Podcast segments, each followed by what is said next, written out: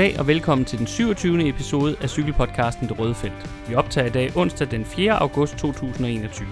Jeg hedder Peter Krohmann Brams, og med mig i studiet har jeg Miriam Krohmann Brams. Du finder os alle de sædvanlige steder, hvor du normalt finder dine podcasts, det vil sige Spotify, iTunes, SoundCloud, Stitcher og diverse podcast-apps til Android.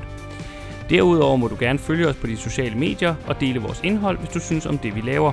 Du finder os på Facebook under facebook.com-redzone.dk eller på Twitter under twitter.com-theredzone.dk eller under handlet snabelag.theredzone.dk.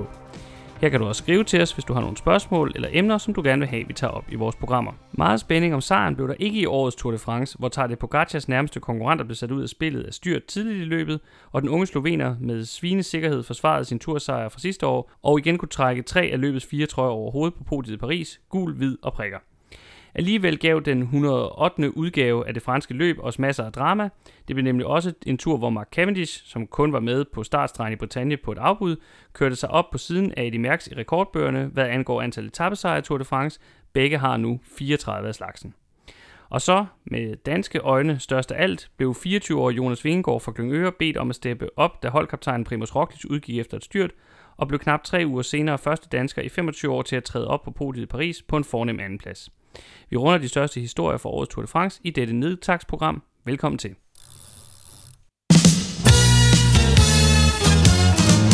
Og det var Danmark, og det var Danmark, ole, ole, ole. Og det var Danmark, og det var Danmark, ole, ole. Set med danske briller, så er Jonas Vingegaards samlede andenplads klart det største eventyr i dette års Tour de France. Så lad os starte der. Ja, det er den ene stød, den anden sprød, siger man. Øh, sådan vil Jonas Vingård nok ikke udtrykke det. Han er jo sådan meget ydmyg nordvestjyde, når han udtaler sig til medierne. Men øh, ikke desto mindre, så var det jo holdkaptajnen Pribos Roglic's øh, styrt, selvfølgelig kombineret med Jonas Vingegaards fuldstændig fænomenale form, som banede vejen for, at Vinge kunne få lov at kæmpe med om de helt sjove pladser i Paris. Øh, fordi som vi også skal snakke om senere i programmet, så var turens start, altså de første i hvert fald tre etapper øh, i høj grad præget af rigtig mange styrt, også til nogle af løbets store forhåndsfavoritter. Og Roglic røg jo ned i øh, et styrt rimelig sent på tredje etape, og selvom han så overlevede den etape og faktisk også øh, kørt videre en lille uges tid mere, så stod han af på 9. etape, efter han havde smidt 35 minutter i, i alberne dagen før. Og det var jo det, der ligesom gjorde, at øh, Jonas Vingegaard fik mulighed for at bruge sin form til at opnå det her virkelig store resultat.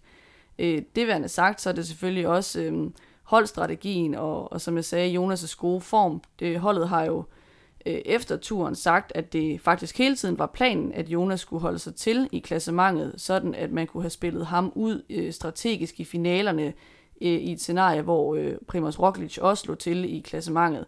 Og vi så jo også, at han faktisk sad med fremme på de første to dage i Bretagne, hvor de sluttede op af de her stejle mure. Der blev han faktisk nummer 13 og nummer 7 de to dage. Og så allerede på femte etape, det er jo så også efter, at Roglic var styrtet, der fik man jo indtryk af, hvor god form Vingegaard var i, og hvor meget det måske kunne blive til, fordi han blev faktisk nummer 3 på, øh, på den enkeltstart, der var på femte etape, og han smed kun 27 sekunder til Pogacar. Og det tror jeg var en præstation, som meget få havde regnet med. Han virkede også selv næsten overrasket bagefter, og, og sagde det her med, at, ja, at han måtte indrømme, at han jo nok var i rimelig god form. Ja, og en uge senere, så så vi jo faktisk, at øh, Vingegaard ikke bare kunne holde sig til, men han var også den eneste, der rent faktisk ud til at kunne tro Pogacar. Ja, fordi at, øh, vi kom jo helt op af stolene på øh, Vangtu-etappen, hvor det viste sig, at øh, Vingegaard faktisk kunne køre fra Tadej Pogacar som den eneste af de andre klassementsfavoritter, der var tilbage på det tidspunkt. Og øh, han kom jo faktisk øh, over toppen af, af Mont Ventoux med en Pogacar øh, halsende bagefter, så lidt længere nede af bjerget. Så blev han så desværre øh, indhentet på nedkørslen, så han fik ikke hentet noget tid på Pogacar eller de andre konkurrenter den dag. Men den etape, den viste jo, at Vingegaard var den eneste, som kunne udfordre Pogacar i bjergene. Øh, og også altså efter det, synes jeg, man virkelig kunne tillade sig at drømme, fordi at der kunne man se, at han havde den måske bedste bjergform i anden halvdel af løbet, eller i hvert fald var, var blandt de tre bedste i bjergene. Så kan man så godt sige, at han måske begyndte at se lidt træt ud i tredje uge. Øh, der så vi den her episode for eksempel, hvor øh, Carapaz ligesom sad på hjul af Vingegaard og Pogacar hele vejen op af, af Col de Portet. Og så angriber Carapaz helt til sidst, hvor øh, Vingegaard jo faktisk bliver sat af, og virkelig må kæmpe for at komme tilbage på jul. Det lykkedes ham så også øh, at begrænse skaden og, og komme op til Carapaz, og faktisk også køre forbi Carapaz øh, til sidst, virkede, altså, virkelig var imponerende øh, kørsel, men der kunne man øh, selvfølgelig godt blive lidt, øh, lidt bekymret for, om formen var for nedadgående der helt til sidst i, i turen. Ja, man sad vel lidt med fornemmelsen af, og, og derfor sad man måske også lidt ude på kanten af sofaen, øh, fordi man havde den her frygt for, at Vingegaard måske lige pludselig kunne eksplodere. Ja, og det, det er måske ikke så meget en, en fornemmelse, som det er en frygt, som du siger, fordi at det, det kommer sig måske lidt af, at vi i Polen, tilbage, i Polen rundt tilbage i 2019 så, at han jo lå til at vinde øh, løbet rimelig prestigefuldt øh, ugeetappeløb, og så faldt han fuldstændig igennem på sidste etape, øh, selvom han var stillet til start i, i, på sidste etape iført føretrøjen, og det så ud til, at han skulle vinde øh, karrierens på det tidspunkt øh, indtil da største triumf. Øhm, så der har været måske lidt bekymringer øh, omkring, hvor holdbar øh, Jonas Vingegaard øh, har været tidligere. Men jeg synes, at det vi jo ser med Tour de France i år, det er, at han viser bare kæmpe stabilitet øh, hele løbet igennem. Han ligger ud med en række flotte placeringer i starten af løbet, og samtidig så er han også en af dem, der er allerbedst kørende i slutningen af løbet. Det ser vi jo også øhm, med hans flotte tidskørsel på næst sidste etape. Øh, så synes jeg i øvrigt også, at vi kan sige om de her tidskørselsevner, han har vist, at øh, han jo nærmest bare er født til at køre etabløb, fordi han både ser ud til at være en af de allerbedste unge ryttere opad, og han også ser ud til at være en af de allerbedste øh, etabløbsryttere på den enkelte start, og vi nu også har set, at han kan have total stabilitet hen over tre uger. Så jeg synes, det er meget, meget spændende, hvad der kommer til at ske med ham i de store etabløb de kommende år. Og jeg synes også, det er lidt af både en hovedpine og et luksusproblem for Jumbo Visma, fordi at de skal jo tage stilling til, hvad de vil næste år. Skal Roglic og Vingegaard begge to til Tour de France? Skal de i så fald være delte kaptajner, eller hvad skal man stille op? Det bliver også rigtig spændende at se øh, med danske øjne næste år. Ja, man kan jo sige, at, øh, at øh, holdet Jumbo Visma i år sådan jo lidt nedspillede øh, rolle og lidt øh, prøvede at, at lægge presset væk fra ham øh, undervejs. Og, og det er jo også en, en positiv tilgang. Det er jo noget, der er, er normalt er noget, vi er glade for, de gør, når det drejer sig om unge rytter, der er på vej frem, fordi det jo kan ødelægge en karriere, hvis der bliver lagt for stort pres på for tidligt. Man kan så sige, undervejs i årets tur, så, så blev den her... Øh, øh, underspilning af, af Vingegaard, den blev måske lidt for voldsom, fordi der var i hvert fald en periode, hvor, hvor jeg personligt var meget i tvivl om, hvor meget opbakning de egentlig havde, eller, eller hvor meget tillid de egentlig havde til ham. Øh, for eksempel så så vi jo både Wout van Aert og Sepp Koss får lov at gå i udbrud øh, og jagte etappesejr i stedet for at sidde hos, øh, hos Vingegaard. Øh, og der var holdet så ude og påpege, at de dermed jo nemt kunne så falde tilbage eller vente på ham og så hjælpe ham, hvis øh, der kom problemer senere på etappen. Men en dag, der var der tre ud af fire hjælpere, der var i udbrud. Øh, der kan man sige, det var måske lidt for lang tid, der gik, før de lagde alle æggene i Vingegaards kurv. Især på Vangtur-etappen, som øh, Fanert jo endte med at vinde, øh, der kan man sige, der kom hans ambitioner måske lidt på tværs af, hvad Vingegårds ambitioner, eller Vingegårds chancer. Øh, nu gik det hele jo godt, og Vingegård kørte jo rigtig, rigtig flot og fik sat øh, på Men selvom at det selvfølgelig også var imponerende og, og flot, og tillykke til Fanart, at, at han vinder etappen, så kan man sige, at set ud fra et klassementstaktisk perspektiv, så havde det måske været bedre, at han ventede på Vingård, og så kunne have, have samlet ham op på nedkørslen, så de i fællesskab kunne have øget forspringet ned til favoritterne. Ja, altså man kan i hvert fald sige, at, at den dag, der blev det tydeligt, at det var vigtigt for holdet at komme hjem med en etappesejr, nu hvor de var rimelig sikre på, at de i hvert fald ikke kunne vinde Tour de France. Så jeg ved ikke, om man nødvendigvis skal sige, at det var den forkerte prioritering lige præcis øh, den dag, fordi som jeg husker, det var det den første etappesejr, holdet tog. Men det, det er, er klart, at, øh, at hvis det havde været et hold, der havde stillet op med Jonas Vingegaard som kaptajn, med det formål, at han skulle placere sig så godt som muligt, så havde man nok i stedet for at bede Fanert om at angribe på Vangtu, bedt ham om at holde lidt igen, sådan at Vingegaard kunne angribe og hente ham lige omkring toppen. Man kan så sige, at det var også vildt uheldigt, at Vingegaard ikke angreb bare en lille smule før, fordi så kunne han nok have indhentet øh, Bauke Molema og, ja, hvem var det Molema lå ude foran sammen med? De lå i hvert fald to rytter ude foran, Øh, var det ikke hans holdkammerat Kenny Elizont? Det ja, mener det jeg, det var. Passe. Og, og de kom over toppen lige inden Vingegaard og formår faktisk at holde Pogacars gruppe bag sig. Så hvis Vingegaard lige akkurat havde nået at fange dem, så kunne han være kørt ned sammen med dem og have fået cirka det samme ud af det, som øh, en fanært øh, køretur ned af bjerget kunne have givet ham.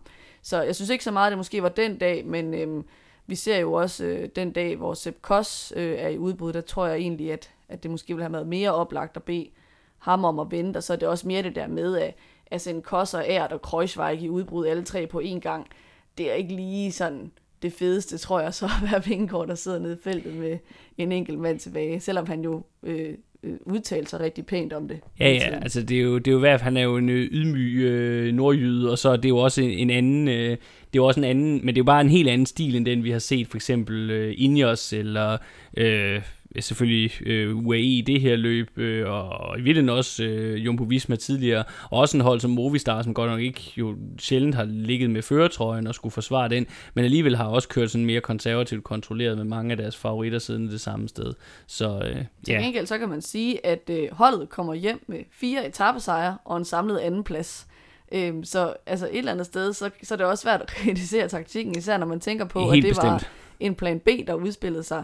Øhm, og i virkeligheden synes jeg også godt, at man kan sætte spørgsmålstegn ved, om de nødvendigvis kunne have opnået et bedre Tour de France med en Roglic, øh, der ikke var væltet, fordi sådan som Pogacar var kørende, det er selvfølgelig enormt svært at udtale sig om, hvor godt Roglic ville have været kørende, hvis han ikke var væltet. Men det kunne lige så nemt, tror jeg, med Roglic som øh, gennemførende kaptajn øh, være ind med, at han blev nummer to, og de så havde fået færre etappesejre med hjem. Øhm, og så synes jeg også, man skal hæfte sig ved, at Van Aert jo laver en virkelig flot øh, trippel ved at vinde øh, en flot bjergetappe med Mont Ventoux-etappen, en enkeltstart, fordi han vinder den øh, sidste af enkeltstarterne, og han vinder en sprint på Champs-Élysées. Så jeg synes, øh, han virkelig har været en oplevelse i årets Tour de France, og man kan måske godt argumentere for, at han er den mest komplette rytter øh, i feltet lige nu, og, og den mest komplette rytter, vi har set i mange år måske også. Så øh, alt i alt synes jeg, at, øh, at Jumbo skal roses for, at de igen formår at vende en øh, fiasko, eller noget, der ligner en fiasko, til en succes. Lidt ligesom de gjorde sidste år, hvor de øh, ligesom rejste sig oven på den skuffende turafslutning, og så øh, endte med at vinde øh, Vueltaen med, med Roglic. Jeg synes virkelig, det er et hold, som har fået en god sådan, øh, comeback-mentalitet, når det går galt. Helt afgjort. Og hvor vi så må sige, at øh, holdet som helhed jo alligevel ender med at, at tage hjem fra turen med en succesoplevelse samlet set, så må man efterhånden nok stille en lille smule spørgsmålstegn ved, ved Primoz Roglic. Det bliver ligesom ved med at være lige ved at næsten.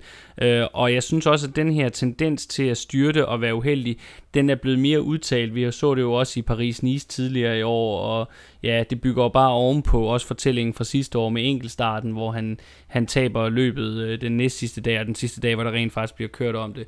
Så øh, spørgsmålet er, om det her det var øh, den sidste chance for Primoz Roglic for at vinde Tour de France. Jeg er rimelig overbevist om, at vi nok kommer til at se ham gøre forsøget igen til næste år. Jeg tror ikke, de vil spille alt øh, ud på, at Vingegaard skal, gøre, øh, skal være den, der, der leverer sejren næste år. Men om han så rent faktisk kan gøre det, om han rent faktisk stadig har muligheden for at tro Pogacar, det, øh, det er jeg ikke så sikker på. Ikke oven på det, vi så i år. Nej, og det er jo så også igen noget, der kommer lidt an på netop, hvem er øh, konkurrenten, fordi det er jo også øh, spændende, om Pogacar vil stille op i Tour de France igen næste år som sit hovedmål for at, at, øh, at vinde den for tredje gang i træk, eller om han måske kunne tænke sig at prøve noget andet. Øh, altså det bliver spændende, synes jeg, at se med sådan en rytter som ham. Vil han gå efter at være sådan lidt en Armstrong-type? Jeg vil gerne vinde Tour de France så mange gange i træk, som jeg overhovedet kan. Eller vil han hellere prøve at, at være lidt alsidig og også vinde Vueltaen, vinde Giro d'Italia? Jeg tror, hvis han helt selv kunne vælge, vil, han, vil jeg nok gætte på nummer to model, fordi at han jo også har vist en meget stor interesse for at vinde forskellige øh, endagsløb øh, og udnytte det her med, at han er en meget alsidig ryttertype. Øh, der er lige nu lidt tvivl om, om han stiller op i Vuelta i Spanien. Hvis han gør det og vinder Vueltaen, så tror jeg godt, han vil kunne finde på at køre Giro d'Italia som hovedmål næste år, fordi at så vil han kunne vinde dem alle tre i træk, ganske vist ikke inden for samme sæson, men så vil han kunne vinde Tour, Vuelta, Giro, ligesom vi har set Froome gøre før. Og jeg tror, han er sådan en ryttertype, der godt kunne tænke sig sådan noget, hvis selvfølgelig holdet og sponsorerne også øh, er indstillet på, at det er sådan, det skal være.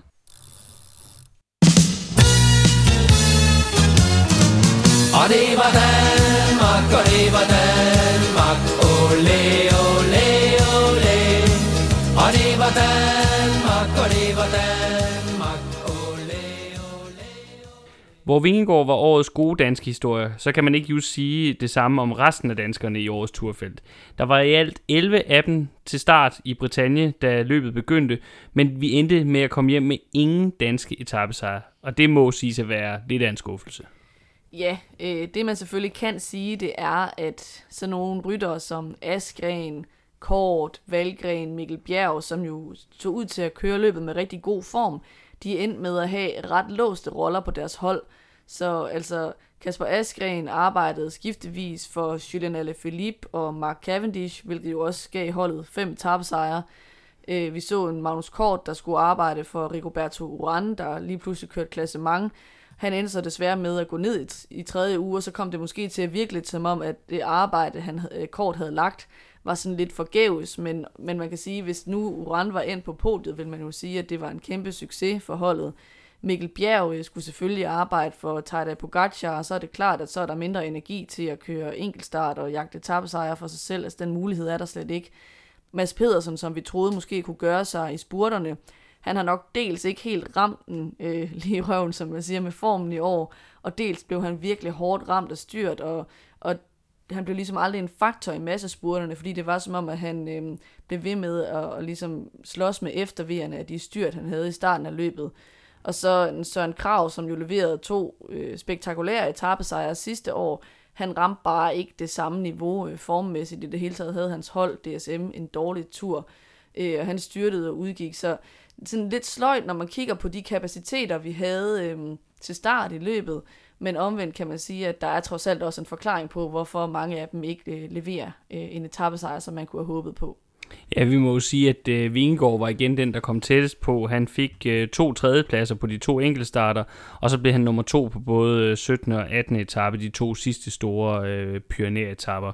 Og begge gange måtte han se sig stået af Pogacar i spurten. Og selvom at jeg egentlig synes, at Vingegaard fik vist, at han egentlig øh, kan være en okay afslutter, så må vi også bare sige, at, at, at Pogacar er bare også på det punkt uovertruffen. Og i hvert fald øh, skarpere end, end Vingegaard er på nuværende tidspunkt. Jamen, han besidder jo bare en virkelig god spurt for en bjergrytter på Gacha. Vi så det jo også, nu har der lige været øh, kørt OL i linjeløb øh, imellem øh, Tour de France afslutning, og at vi optager det her program, hvor vi jo også så øh, Pogacar sprinte sig til en sølvmedalje i en reduceret gruppe. Og det var ah, en bronzemedalje. Ja, undskyld, en bronzemedalje.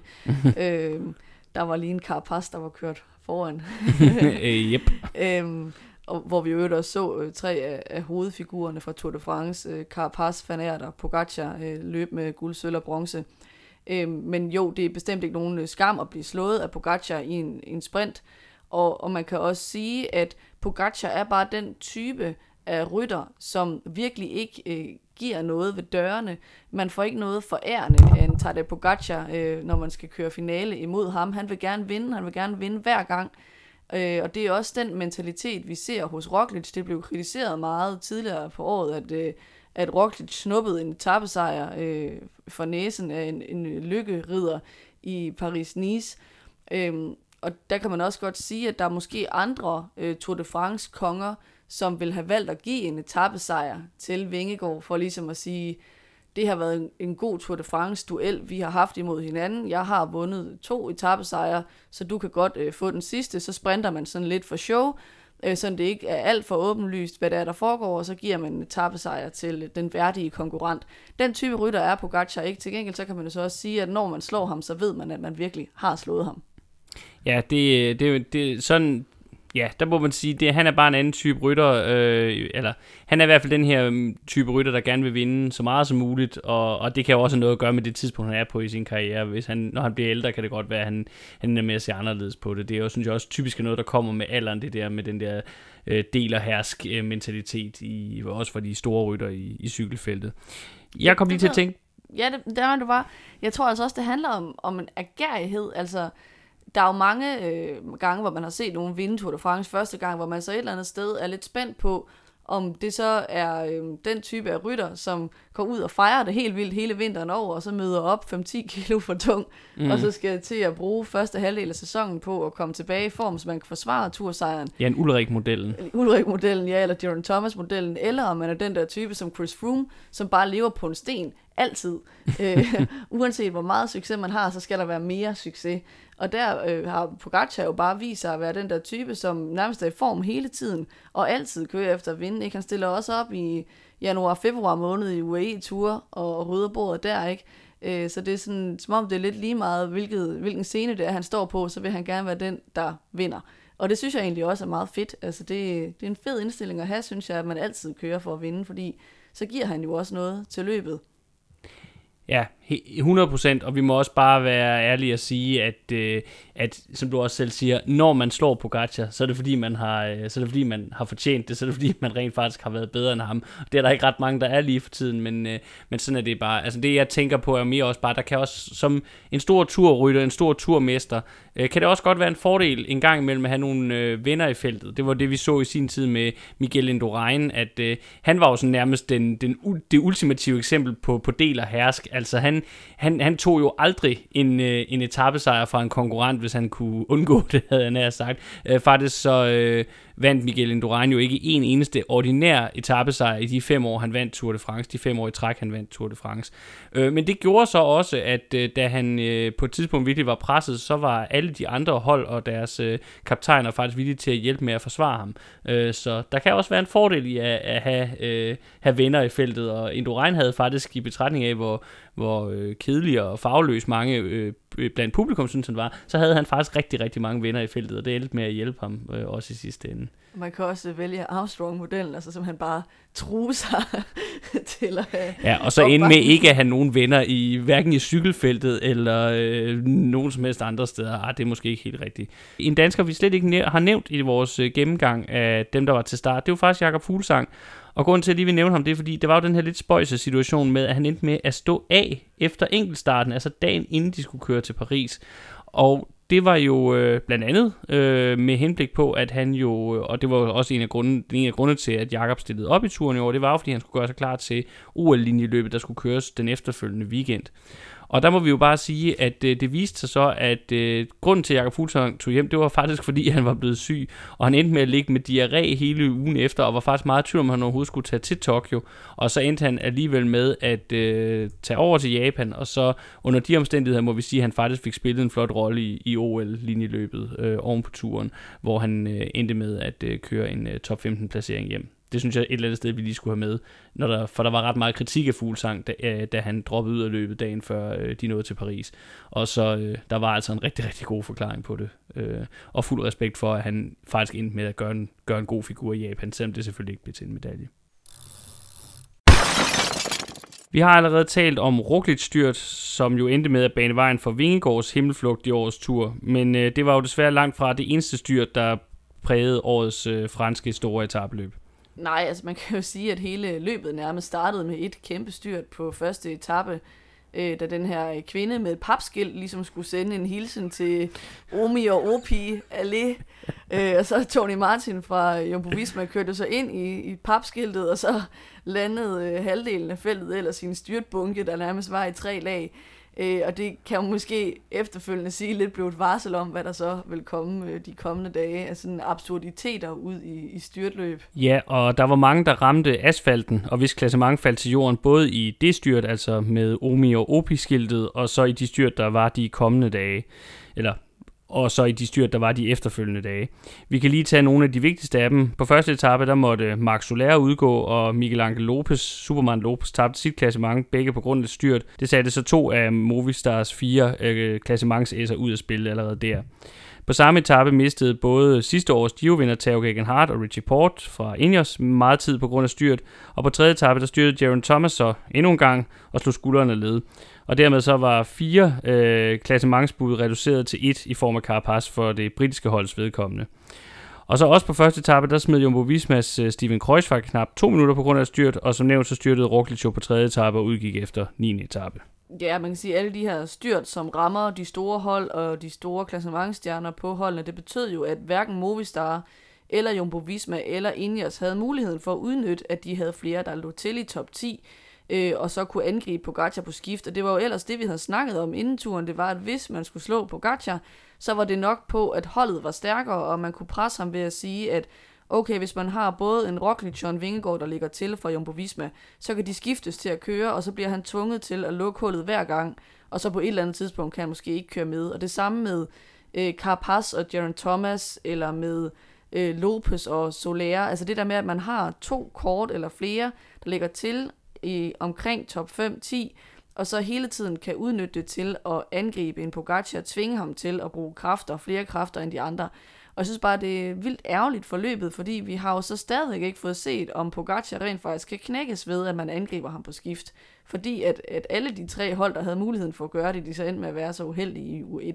Så det kan vi forhåbentlig øh, have til gode til, øh, til næste års øh, Tour de France. Det man så kan sige, der var positivt øh, forløbet i forbindelse med de her styrt, hvis man skal finde noget, ud over at Vingård fik lov til at være kaptajn, det var, at der var jo ikke noget hold, der sådan kunne kontrollere løbet, fordi øh, de her tre hold, vi har snakket om, de blev så øh, markant øh, stækket, og øh, UAE, uanset hvad de selv øh, siger, havde altså ikke rigtig øh, holdet til at kontrollere løbet hver eneste dag, og det gav jo så mulighed for, at der var rigtig mange udbrud, der kunne køre hjem, hvor de fik lov at køre øh, afsted med rimelig stort forspring, og så fik man ligesom de her løb i løbet, hvor man både øh, skulle have afgjort etappesejren mellem øh, nogle udbrydere, og så bagefter fik det store favoritopgør nede øh, i feltet. Jeg tror, der er mange, der synes, at, øh, at det er sådan lidt ærgerligt de dage, hvor det sker, fordi man gerne vil se de store klassementstjerner kæmpe om det i bjergene, som vi for eksempel så på 17. og 18. etape. Men faktisk synes jeg, det er rigtig fedt, fordi så får man jo et eller andet sted den dobbelte spænding, og der er typisk også øh, flere ryttere, der så kan få lov til at komme hjem med et eller andet godt fra turen. Så jeg synes, at det, øh, det var sådan det gode, der var ved det. Ja, og så kan man sige, at jo, der var en del etapper, hvor det endte på den her måde, men så var der jo også, øh, altså vi fik jo også de store klassementsopgør til sidst i løbet, og, og jeg har det sådan lidt, at, at øh, der er nogle øh, steder, hvor jeg synes, der skal vi have det store klassementsopgør. Det skulle vi for eksempel have på, på 18 etape op til Lysart Dang, som vi jo brugte en del tid på at fortælle om i vores øh, optagsprogram, som er et, et historisk tur sted i en, en historisk bjergeafslutning der fortjener man en stor historisk vinder, og det fik vi også med Pogacar. Og så er der nogle af de andre etapper, hvor at der skal også være plads til, at nogle af de her øh, mindre øh, kendte ryttere kan gå ud og ja, søge lykken i et udbrud, og så måske få den helt store triumf med hjem. Oh, it's a race for the line! Whose arms up first? Mark Cavendish is the answer! En anden eventyrhistorie fra i år, det var uden tvivl sprinterkongen Mark Cavendish vilde comeback til sit Tour de France herredømme. Han vinder 4., 6., 10. og 13. etape, og han har nu lige så mange etappesejre i løbets historie som legendariske Eddie Merckx med 34, altså så han er hermed den, sammen med Merckx, den mest etappevindende rytter i Tour de France historie. Ja, og stod jo faktisk med muligheden for at, at vinde en femte etape på Champs-Élysées, hvor han så øh, fik kikset lidt i det, øh, da han skulle placere sig i, i den afgørende spurt, der vandt øh, Van Aert så i stedet for, så han må nøjes med at at tangere rekorden og ikke slå den. Det synes jeg faktisk selv, der er sådan et eller andet lidt fedt ved, hvis øh, den får lov at stå, fordi at øh, jeg synes, det var øh, kæmpe fedt at se Cavendish med det her comeback, og at se ham tage etappesejr nummer 34, men der er på en eller anden måde også noget smukt ved, at han ikke øh, slog Eddie Merckx' rekord, fordi at, at Eddie Merckx bare har den der ikoniske status, han har. Øh, nå, men altså oven i hatten, øh, ud over de fire etappesejre, der tog Cavendish jo altså også den øh, grønne pointtrøje for anden gang i karrieren. Øh, vi så, at han virkelig led for at komme til Paris, fordi de skulle igennem alle de her hårde bjergetapper i tredje uge.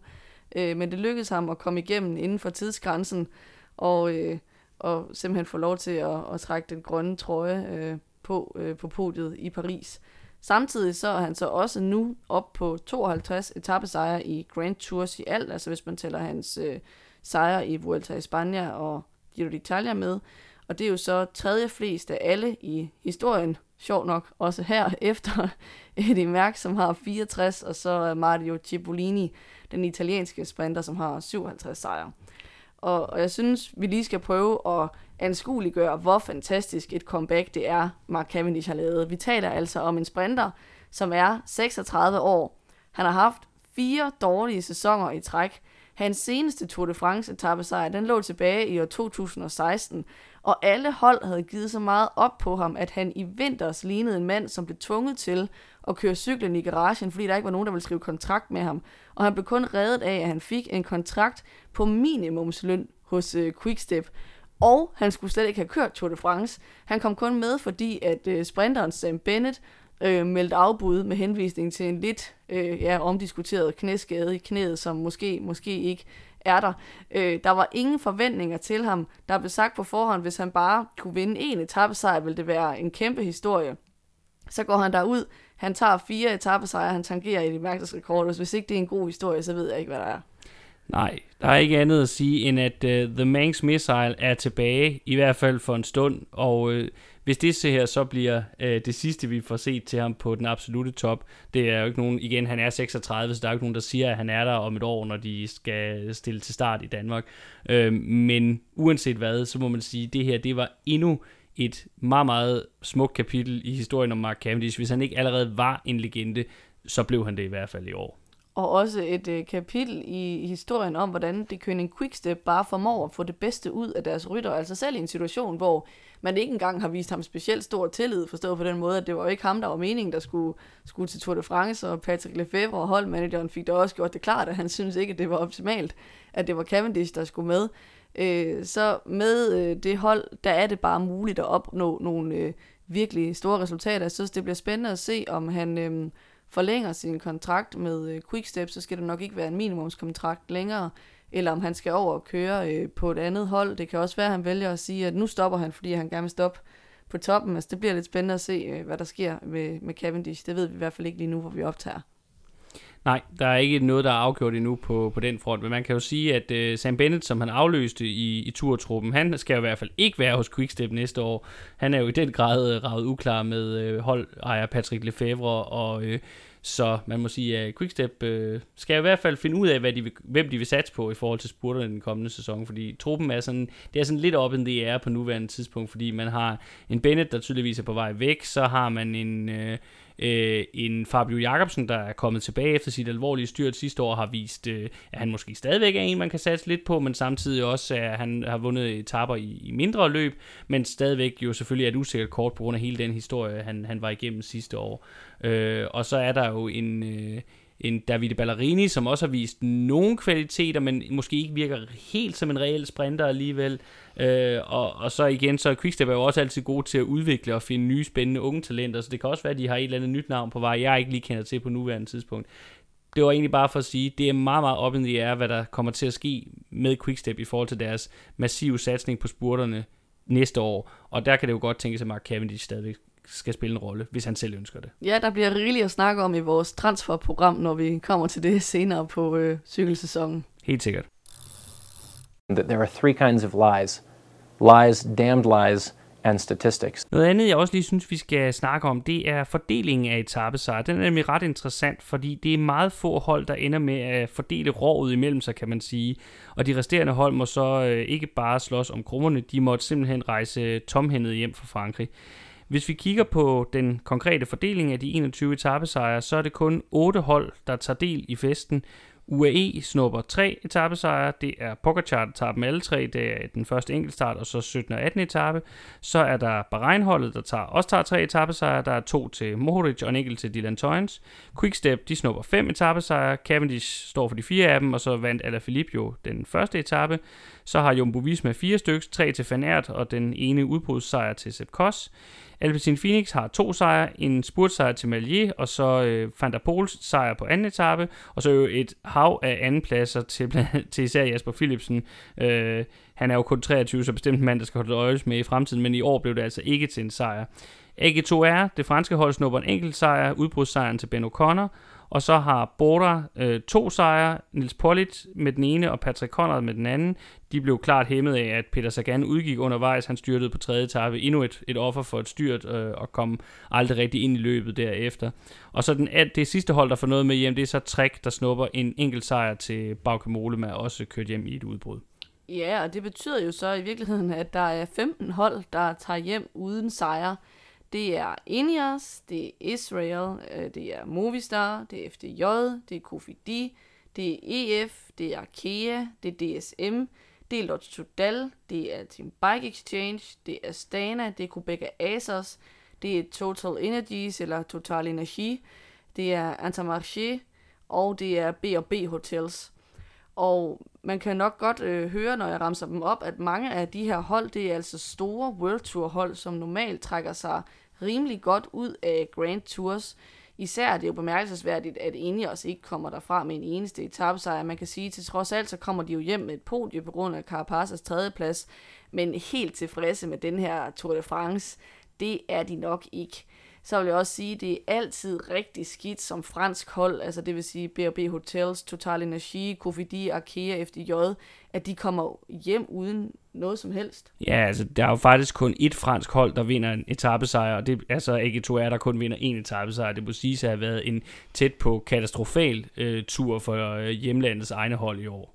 Ja, og så kan man sige, at det er en Guillaume Martin, der placerer sig i, i top 10, og en Gody, der placerer sig lige uden top 10. Det er, uden for top 10, det er selvfølgelig flot nok, og, og Gody var også hårdt ramt af, jeg tror det var en maveonde på Vangtu-etappen, der ligesom øh, satte en kæppe hjulet på hans klassement. Han var ellers flot kørende, øhm, men det er ikke nogen god Tour de France for franskmændene i år, det kan vi ikke sige. Også den etappesejr, der så kommer fra AG2R, den kommer jo faktisk fra øh, en australsk rytter, øh, og ikke lige frem stjernen på holdet. Man må også sige, at altså, AG2R skal være glad for, at han redder deres Tour de France øh, for dem, fordi at han både leverer den her store bjergetappe sejr og en top 5, øh, mens deres øh, stjerner, øh, Greg van Avermaet og Oliver Næsen for eksempel, som øh, jo hæver kassen i løn, de bare bliver ved med ikke at levere noget for holdet.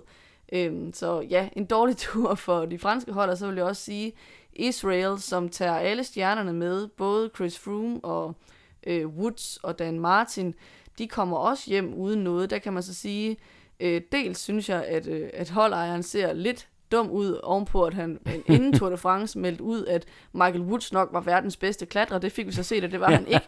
Både fordi han ikke øh, fik kørt noget godt klassement, han vandt ikke nogen etapsejr, og han vandt ikke den prikkede bjergtrøje, som går til den bedste bjergrytter, fordi at han ikke kunne, øh, kunne hamle op med de andre, der gerne ville øh, ligge og konkurrere om den. Altså først, han prøvede ellers. Ja, han prøvede nemlig. øh, han udgik faktisk også løbet efter, han kunne se, tror jeg, at, øh, at det ikke gik. Jeg mener i hvert fald ikke, at han kørte løbet færdigt. Øhm, så øh, Israel kan i hvert fald heller ikke øh, være tilfreds med, øh, med det Tour de France, de fik ud af det.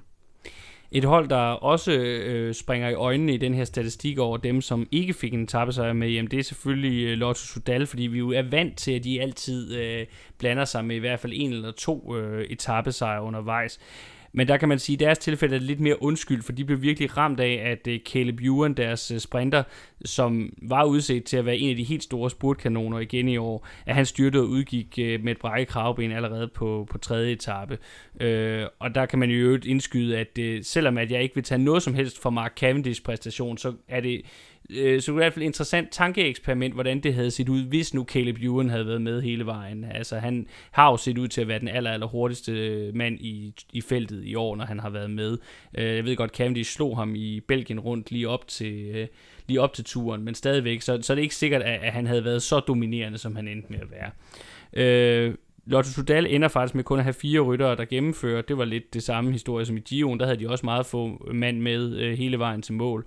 Og øh, øh, det man så kan sige, at dem der så kommer hjem for dem, det er de gamle drenge, kan man sige. Det er ryttere som Philip Gilbert og Thomas de Rent, som selvfølgelig har rutinen og ved, hvordan man skal køre for at komme igennem et tre års etabløb. Men vi må så også sige, at der er for eksempel med, lige med de to, vi nævner her, som tidligere også har kørt øh, et etappesejr hjem i Grand Tours, at det var ikke ret meget, vi så til dem i år undervejs i løbet. Så, øh, så flot, de kommer igennem i deres høje alder taget betragtning, men måske er det også nogle rytter, hvor vi må sige, at det nok også nærmer sig sidste, sidste udkald i forhold til at køre Grand Tours.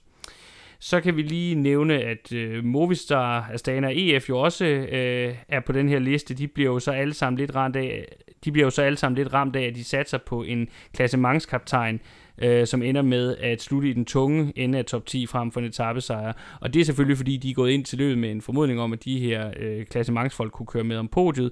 Og når man laver den satsning, så og det ikke lykkes, så kan det også have en meget negativ effekt på ens chancer for at vinde etappesejre. Så det var en øh, kalkuleret risiko, og der endte de så bare med at, at tabe på den gamble. Øh, de sidste tre hold, DSM, Bike Exchange og Quebeca, må vi bare sige om, de kørte alle tre et meget, meget anonymt Tour de France, og øh, markerede sig faktisk ikke rigtigt på nogen måde. Nej, og man kan sige især for, for et hold som Quebec er det jo rigtig træls, fordi at, at det går i forvejen ikke sådan super godt øh, hos dem, og Øh, jeg tror ikke, Asos har skrevet nogen særlig lang øh, sponsorkontrakt, måske kun et år, så de skal jo gerne øh, vise holdet frem, og mm. synes også et hold som DSM, der jo havde et forrygende Tour de France sidste år, der er det bare vildt skuffende, at de så på ingen måde får leveret noget, der bare ligner en god præstation. Nej, igen jo også et hold, som vi jo tidligere har snakket om, nogle gange virker lidt dysfunktionelt internt i forholdet mellem rytterne og ledelsen, og der har også igen i år været snak om, øh, om rytter, der måske gerne vil væk og gerne vil bryde deres kontrakter og sådan noget, og det, det, det gør det her turresultat jo nok i hvert fald heller ikke noget godt for, og så lige i forhold til Bike kan vi jo sige, at meget af deres øh, tur gik med at prøve at forsøge at få øh, Michael Matthews kørt i position til at vinde den grønne trøje, og måske snuppe en etappesejr. Og igen må vi sige, at, at, at det efterhånden blevet lidt sådan nærmest øh, tragikomisk med, med Michael Matthews. Han er hele tiden med fremme. Han laver hele tiden point til den pointkonkurrencen. Han ender hele tiden i top 5. Men sejrene og også den samlede sejr på pointkonkurrencen, det glipper altså for ham. Ja, der skal vi så måske også lige sige med Bike Exchange, at øh, de jo er ramt af, at deres dygtige bjergrytter, Yates og Hamilton, de, de styrter og udgår. Ikke? Øhm, mm. Så det var heller ikke optimalt. Øh, altså betingelserne for at levere var ikke sådan vildt gode, men med Matthews, der er det selvfølgelig bare et spørgsmål om, at det, som han er bedst til, er han ikke længere den bedste til, og derfor er det svært at, at lave nogle resultater. Her til sidst, så vil vi lige følge op på årets top 10, og vi starter selvfølgelig fra toppen. Ja, altså Pogacar, øh, man kan sige, om hans sejr, den bliver jo sådan set grundlagt rimelig tidligt i løbet, øh, både på den første enkeltstart og så i særdeleshed i alberne, hvor han jo på 8. etape faktisk tager 3 minutter og 20 sekunder til de nærmeste konkurrenter ved at køre sådan rimelig langt udefra med sådan, jeg tror der var lige knap 30 km øh, til mål. Han kører op ad den næst sidste stigning, Col de Rome, Øh, og så dagen efter, der tager han lige et halvt minut øh, ekstra øh, øh, med etappen til Tinje. Øhm, og jeg synes faktisk, det er værd at bemærke, at Vingegaard og Carapaz faktisk fra det punkt i løbet kører nogenlunde lige op med Pogacar. Han vinder så godt nok etaperne der på 17. og 18. etape, men de kører trods alt i mål i mere eller mindre den samme tid øh, på de øh, bjergetapper. Så altså, det der billede af, at han var total overmenneskelige uden for rækkevidde fra en anden planet, som folk godt kan lide at sige, der i starten af løbet, det synes jeg blev rimelig meget modificeret undervejs, hvor man kan sige, han ramte måske sin topform der meget tidligt i løbet, og så holdt han formen god nok til, at, øh, at det ikke var et problem, at han måske var toppet lidt tidligt, men det er især der i den første halvdel af løbet, at han er meget overlegen efter det, så, øh, så er de andre gode bjergryttere faktisk på samme niveau, synes jeg, som, øh, Pogacar, og vi ser også, at han ikke kører nogen øh, god enkeltstart på 20. etape. Man kan selvfølgelig godt sige, øh, måske han bare kørte sikkert, men han sagde det også selv, han havde ikke benene den dag, øh, så det var godt for ham, at han havde det der kæmpe store øh, forspring. Jeg vil sige, alt i alt øh, totalt suverænt øh, til forsvar selvfølgelig. Han tager tre etappesejre, den gule trøje, den hvide trøje, den prikkede trøje. Han viser, at han kan klare øh, favoritpresset, som lå på ham i år. Men jeg synes også, at vi skal sige, at øh, det er ikke sådan... Øh, fordi han er fuldstændig uden for rækkevidde i anden halvdel af løbet, hvilket jo lover godt for at få nogle spændende Tour de France i de kommende år. På andenpladsen, der har vi jo allerede talt om Jonas Vingegaard, øh, men øh, vi skal måske bare lige igen understrege, hvor imponerende og hvor flot det her er. Vi taler altså om en øh, ung dansker, der i modsætning til mange andre har valgt ikke at øh, flytte til de klassiske cykelregioner i Italien og øh, Frankrig og øh, Luxembourg, men i stedet øh, har valgt at bo hjemme i Glyngøre og træne hjemme i Danmark, og alligevel kan han formå at øh, løfte sig op til et niveau, der er så højt, at han altså kan blive nummer to i verdens største cykelløb. Og som vi også startede med at sige øh, tidligere i programmet, det er altså første gang i 25 år, at der står en dansker på podiet i Paris. Det er historisk, det er vanvittigt flot, og øh, uanset hvordan hans karriere udvikler sig herfra, så har han skrevet sig ind i den danske cykelhistorie. Så vanvittigt flot gået af Vingegaard. Igen også taget betragtning af, at uanset om det var taktikken, han skulle have holdt sig inde i klassemanget, så var det ikke planen, at det var ham, der skulle satses på i det her løb, og alligevel går han bare ind og leverer, øh, selvom at han må, må tage øh, kaptajnværdigheden på sig. Det er så flot gået. På tredjepladsen der finder vi jo Carapaz, som endte med at blive ene kaptajn for Ineos. Vi talte om forud for løbet, at det kunne blive hans store svaghed, at han ikke kunne køre fra Pogacar i bjergene, øh, og det kom det også til at ske. Han blev tværtimod sat af ham flere gange, og samtidig så har han jo en sværere enkeltstart end både Pogacar og også øh, Jonas Vingegaard viste sig. Øh, med hans tredjeplads så redder Ineos selvfølgelig æren i et eller andet omfang. Øh, de får en podieplacering øh, med hjem, Øh, men det er jo langt fra det løb, de havde håbet på. Igen må vi så dog sige om Carapaz, at han, øh, han individuelt set øh, viser, at øh, Giro-sejren fra 2019 ikke var et tilfælde eller en enlig svale. Han har formatet niveauet til at køre de her tre ugers etabløb. Han er en stor rytter, og det valgte han jo så også lige selv at sætte en tyk streg under weekenden efter turen, da han blev olympisk mester. Så Ecuador, de har virkelig en, øh, en stor cykelstjerne i Richard Carapaz. Det har de uden tvivl. Dog synes jeg også, også at vi får, får set, ligesom med Vueltaen i 2020, han er ikke helt lige så god som en Pogacar og en Roglic, når de er på toppen. Øhm, så han kan måske godt øh, få svært ved at vinde Grand Tours, øh, hvis de er til start. Øh, nu også en Vingegård, som både kan klatre og køre enkeltstart. Altså når der er øh, andre klassementsryttere, som er øh, lige så gode eller bedre end ham til at klatre, så bliver den der enkeltstart altså bare en, øh, en kæmpe hemsko. En, som øh, også har enkeltstarten som hemsko, men som virkelig kan være tilfreds med sin fjerdeplads, det er øh, Ben O'Connor fra Australien. Han øh, lavede det her øh, store rit i alberne på 9. etape til Tinje øh, og vandt sin etappesejr der. Og der kørte han sig jo faktisk op på en anden plads midlertidigt. Øhm, den formåede han så ikke at, at forsvare specielt længe. Han havde virkelig en krisedag på Mont Ventoux, hvor han nærmest sad og græd på cyklen, da han blev sat, og rystede på hovedet og slingrede og råbte af sig selv, og man tænkte, nej, nej, nej, han smed en halv time. men Det gjorde han faktisk ikke. Han, øh, han formåede at begrænse skaden nogenlunde. Og så må man sige, at han kom altså stærkt igen efter det, øh, og var blandt de bedste klatrere, vil jeg egentlig sige, i tredje uge. Altså det er virkelig et stort og flot ryg opad, øh, han tager udviklingsmæssigt i den her øh, Tour de France. Jeg havde ikke regnet med, at han ville blive hængende op i, i top 5. Og jeg synes øh, igen, jeg vil sige, at han redder altså øh, æren for AG2R, øh, hvor ingen af, af profilerne slog til. På femtepladsen, der finder vi så øh, Vilko Keltermann. Vi havde tidligere talt om, at hans loft nok var en, en femteplads i Tour de France, og det var så også der, hvor han endte. Øh, det var dog ikke den grund, vi troede. Vi havde jo talt om på forhånd, at det, det ville være hans enkeltstartsevner, der ville kunne være hans store styrke på den rute, vi havde i turen i år, hvor der var relativt set mange enkeltstartskilometer men han tabte faktisk til sine konkurrenter på tidskørslerne. Og det kan jo tyde på, at han har lavet det her nummer, som vi også har set andre etabeløbsryttere gøre før, hvor øh, han har prøvet måske at gøre sig selv lidt lettere, eller fokusere lidt mere på at blive stærkere i bjergene, og det har så kostet lidt på, på enkeltstartsevnerne i stedet for. Øh, alt i alt må vi dog sige, det er et godkendt løb for hold, hollænderen oven i købet, selvom at øh, han jo øh, oven i købet netop, øh, fordi han jo samtidig i klassisk øh, Kilko Veltermann-stil, øh, havde flere styrt undervejs. Øh, ofte nogen, der var resultatet af, at han selv havde bragt sig i en uheldig position. Så øh, flot må man sige igen med styrt og, og øh, relativt set sværere enkeltstart øh, imod sig, at han så alligevel ender med at køre i top 5. Lige uden for top 5, der finder vi så på 6. pladsen Henrik Mars. Han blev sidste år nummer 5 i både turen og Vueltaen, og i år blev det så til en 6. plads i turen. Man må sige, at han er altså god til at køre stabilt øh, over tre uger. Det var også noget af det, vi snakkede omkring ham inden øh, indløbet, at den der stabilitet over øh, tre uger, den har han virkelig. Øh, men han mangler altså det sidste for at kunne gøre sig blandt de allerbedste i bjergene. Øh, Spanierne, de troede måske, at de havde fundet den nye Contador i ham, da han jo kørte på podiet i øh, Vueltaen i 2018, hvor han jo faktisk blev nummer to. Men øh, de skal vist ses om efter nyt ungt håb. Mars er jo lige netop i år blevet 26 og dermed røget ud af, af ungdomskonkurrencerne. Øh, og jeg tror simpelthen ikke, at øh, der er en fremtidig Tour de France sejr af ham. Øh, det er jo lidt forholdet, øh, at, øh, at det kun var ham, de havde at satse på i sidste ende. Lopez røg ud af, af klassementet meget tidligt i løbet, øh, og øh, han er en hederlig rytter, Mars, øh, ingen tvivl om det, og vi kommer nok til at se masser af flere Grand Tour top 10'er fra ham igennem karrieren. Øh, må heller ikke afvise, at han måske en, en dag kan vinde sit øh, hjemlands Grand Tour, hvis det er en lidt øh, sværere favoritopstilling, der, der er samlet der. Men øh, en Tour de France sejr, det, det ser jeg altså ikke for mig. Nej, enig.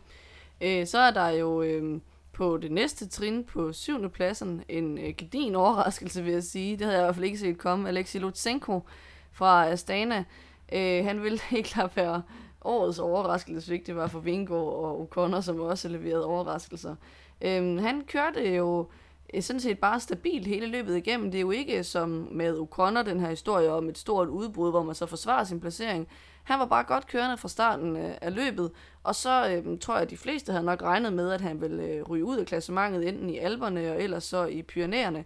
Men han hang altså bare sin ryttertype til betragtning virkelig godt på i bjergene. Man kan så sige, at han gik gradvist ned undervejs i løbet, men uden at man fik den der kæmpe eksplosion eller kæmpe nedsmeltning Øh, og det synes jeg virkelig er øh, imponerende. Vi har snakket om før, at han er den her sjove ryttertype, der både kan gøre sig i virkelig hårde endagsløb, men også kan, kan køre en top 10 i ugetabeløbene. Nu har han så vist, at han også kan køre top 10 i Tour de France. Jeg synes så godt, man kan diskutere, om det er den bedste måde at bruge evnerne på, både for ham selv og for holdet, fordi med den form, han havde, så kunne man jo godt spørge, om ikke det havde været sjovere at komme hjem med en etappesejr eller to, både for ham og for hans hold, end at komme hjem med en syvende plads. Øh, sådan tror jeg i hvert fald, jeg vil øh, distribuere, hvis det var mig. Ja, man kan i hvert fald godt sige, at, at det her, det var nok det maksimale rent klassementsmæssigt, Lutsenko han kunne opnå i, i en Grand Tour og i Tour de France. Og der er ikke nogen tvivl om, tror jeg, at det har han måtte virkelig være fokuseret på at lægge sin, sæson, lægge sin sæson an på, at det var det, han ville. Og, og det kan godt være, at det har været et stort mål for ham, og, og det når han så her. Men når man netop ved, hvad han også kan, altså i forhold til afslutninger, og i forhold til at jage etappe sig, også hvad han har gjort i endagsløbende tidligere, så er det her måske ikke den bedste måde at bruge hans talent på. Det kan godt være, at det var et mål, han havde, at han skulle være den første Kazak, der kører øh, et stort øh, Tour de France-resultat samlet set hjem siden øh, hans øh, nu forhåndværende holdchef Alexander Vinokurov. Og tillykke med det, Lutsenko, det har han så fået nu, men jeg tror, at hans evner er brugt bedre fremadrettet, end, end at på at køre en, en placering mellem nummer 5 og nummer 10 hjem i, i Tour de France. Men øh, tillykke med det, det er helt sikkert flot gået. Øhm, på 8. pladsen, der finder vi årets øh, bedste franskmand, nemlig øh, Guillaume Martin, øh, som lidt den samme historie i forhold til, hvorfor han ender, hvor han gør, som med Ben O'Connor. Øh, han blev også hjulpet godt på vej af et udbrud på 14. etape, hvor han jo kortvarigt havde kørt sig helt op på anden pladsen.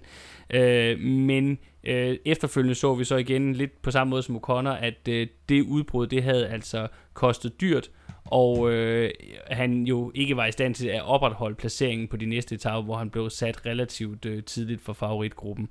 Øh, jeg tror, vi må sige om Matang, at det vi så for ham i år, øh, det er nok også øh, det bedste, vi kommer til at se fra ham, også sådan øh, samlet klassementswise. Han har nemlig også den her store udfordring i forhold til enkeltstarten, som virkelig er en hemsko for ham. Så øh, det er flot, at han for første gang i karrieren kører top 10 i en Grand Tour, eller kører, og kører top 10 i Tour de France, hans hjemlandsløb. Jeg tror ikke, at øh, det er her, franskmændene skal kigge efter, hvis de håber på at finde en kommende, øh, kommende turvinder, som vi også har talt om tidligere. Det skal jo ikke sige, at en af grundene til, at han nok blev bedste franskmand, det var også, at, øh, at David Gody, øh, som tidligere løbet lå bedre til en Matang, øh, endte med at blive sat voldsomt tilbage af et øh, maveund, der ramte ham på øh, Vangtu-etappen, hvor det jo et øvrigt, som det kan være nogle af de dage, når de kører på, på det skaldede bjerg i Provence, at øh, så er der bare frygtelig varmt, og det var der den dag. Så er maven en rigtig, rigtig dårlig cocktail. Ja, vi kan også indskyde i den sammenhæng, at øh, det faktisk var en tur med ret omskifteligt hårdt vejr, fordi at der både var den her ekstreme varme, men vi havde også nogle dage med, øh, med regn og kulde, Øh, og i forhold Ret til, mange faktisk. Til O'Connor, der synes jeg faktisk også, at det er interessant, at øh, vi ved, O'Connor er helt vild med at køre i dårligt vejr. Øh, og som jeg husker det, var det også dårligt vejr på etappen på Tinje, som han vinder. Og så går han helt ned der på Vangtu, øh, hvor det er vildt varmt, og så senere i løbet bliver det igen lidt dårligere vejr, og så kører han igen godt. Han er helt klart en, en ryttertype, som godt kan lide, når det regner. øhm, så på, øh, på 9. pladsen, der finder vi øh, Bahreins øh, Payo Bilbao. Det er lidt sjovt med ham, at øh, det skifter sådan, om hans navn det bliver stavet som Peo eller som Pello. øhm, men i hvert fald, øh, Bilbao øh, blev jo så øh, Bahrein-holdets bedste mand i klassementet efter Jack Hakes ærgerlige exit. Øh, jeg synes virkelig, det var surt med Hake, fordi han har haft en, en skuffende sæson indtil nu på Bahrein. Jeg havde virkelig glædet mig til at se, hvordan han ville køre som prioriteret klassementsrytter.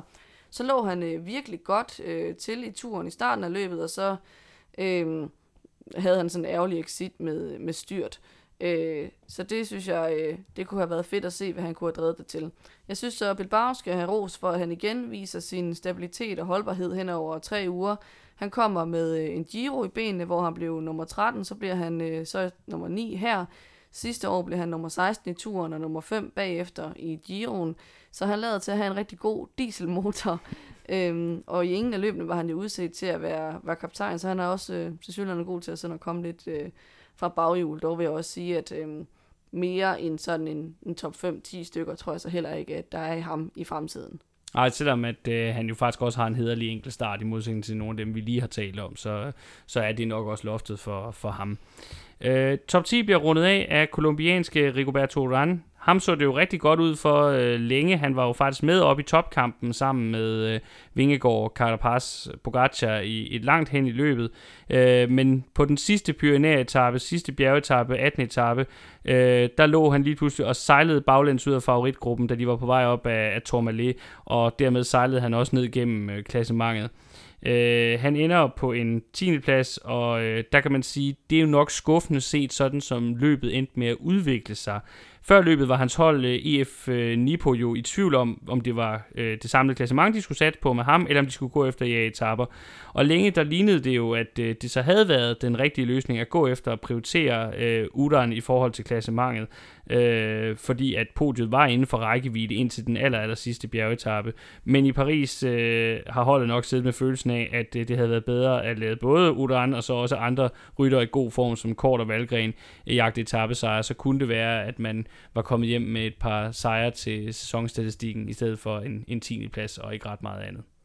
Ja, og med den gennemgang af top 10, der kan vi jo så sammenligne med vores egen profeti omkring top 10. Øhm, og jeg kan afsløre, at det begynder øh, rimelig hurtigt at gå ned ad bakke med forudsigelserne, som vi kommer længere ned i top 10. Vi havde forudset, at Pogacar ville vinde. Det var heller ikke nogen svær spot om at lave, og det, det gjorde han jo så også. Øh, på anden pladsen havde vi så sagt sat øh, Roglic. Han udgik med styrt. Så havde vi på tredje pladsen Jaron Thomas. Han væltede og blev sat ud af spillet med styrt. Så på fjerdepladsen havde vi sat Uran. Det så længe ud til at være rimelig godt ramt, men han klappede sig sammen, som vi lige har snakket om. Så havde vi sat uh, Lopez på femtepladsen. Han styrtede. Keltermann havde vi så sat på sjettepladsen. Det var sådan omtrent uh, der, han endte på en femteplads. Enrik Mars, uh, det samme. Han endte så en placering højere. Uh, så havde vi faktisk sat uh, Gody uh, på 8. pladsen. Han blev nummer 11, og uh, der kom jo så en anden franskmand, uh, med G ind til Guillaume Martin. Det var næsten rigtigt. Der var lidt toget i krystalkuglen. øh, 9. plads havde vi sat Carapaz. Han gjorde det jo så øh, væsentligt bedre, øh, men det var jo så også, øh, vi havde placeret ham på 9. pladsen ud fra det, øh, altså den tese, at han ville ende med at være sådan en, der blev spillet strategisk ud for Jaron Thomas. Øhm, og så 10. pladsen havde vi givet til Hake, som også styrtede og udgik. Øhm, han lå nummer 6 samlet, da det skete. Så jeg vil sige, at øh, det her det viser i hvert fald noget om, at øh, cykelløb er svært at spå om, især når der er så mange styrt, som der var i det her års løb. Og, og det siger jo også noget om, at, øh, at det er en del af, af sporten, ikke? at man også skal kunne blive siddende på cyklen og være med blandt dem, der, der kommer frem til Paris for at have en chance for at, at vinde det her løb det er en for andre sportsgren, der har man det begreb, der hedder uh, availability is an ability. Og det må man sige, det gælder også et eller andet sted inden for, for cykelsport. Altså det er ikke bare at rent faktisk komme igennem, men det er også at være på et niveau og være i en tilstand, hvor du kan præstere. Det er afgørende. Og der må vi sige, at mange af dem, vi havde set som forhåndsfavoritter i år, de må, må vi bare sige, de slog ikke til på den front.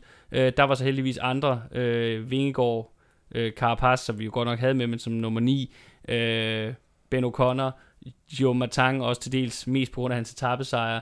Øh, der var flere andre, der så formåede at steppe op og fy- udfylde rollerne i et eller andet omfang øh, for dem, vi så øh, havde gættet på, men som ikke havde øh, i år ikke havde heldet, ikke havde niveauet, ikke havde øh, styrken til at sidde med hele vejen. Ja, og så viser det jo også bare, at det kunne være blevet et meget anderledes løb. Hvis ikke der havde været de her styrt, så kunne det have udspillet sig på en helt anden måde. Men det var det her løb, vi fik, og det var faktisk en virkelig spændende udgave af Tour de France, synes jeg, når man kigger bort fra, at, øh, at Pogacar var meget overlegen, så synes jeg, resten af løbet i øvrigt var, var spændende at følge, ikke mindst fordi at vi havde en dansker, der kunne komme på podiet, og også kom på podiet. Endnu et kapitel i turhistorien er skrevet, og selvom det måske ikke blev det, hvor der var mest spænding om afgørelsen, så blev det et stort kapitel set med danske øjne. En ny etabløbsstjerne fra vores lille og bjergløse nation blev født i år. Han hedder Jonas Vingegaard, og med håbet om, at årets franske rundtur kun var begyndelsen for ham, så lukker vi ned for verdens største cykelløb for denne gang, og glæder os ellers over, at næste års udgave begynder netop her i Kongeriget Danmark. Det røde felt er en del af sportsuniverset The Red Zone, der også indeholder bloggen theredzone.dk, hvor du blandt andet kan finde links til vores programmer, samt artikler om en anden fed sportsgren, nemlig amerikansk fodbold og ikke mindst NFL, hvor vi lige nu er i gang med at varme op til den kommende sæson. Vi vender i forhold til det røde felt snart tilbage igen med en optag til årets sidste Grand Tour, Vuelta i España. I denne omgang har du lyttet til mig. Jeg hedder Peter Krohmann Brams, og med mig i studiet har jeg haft mere om Krohmann Brams. Vi lyttes ved.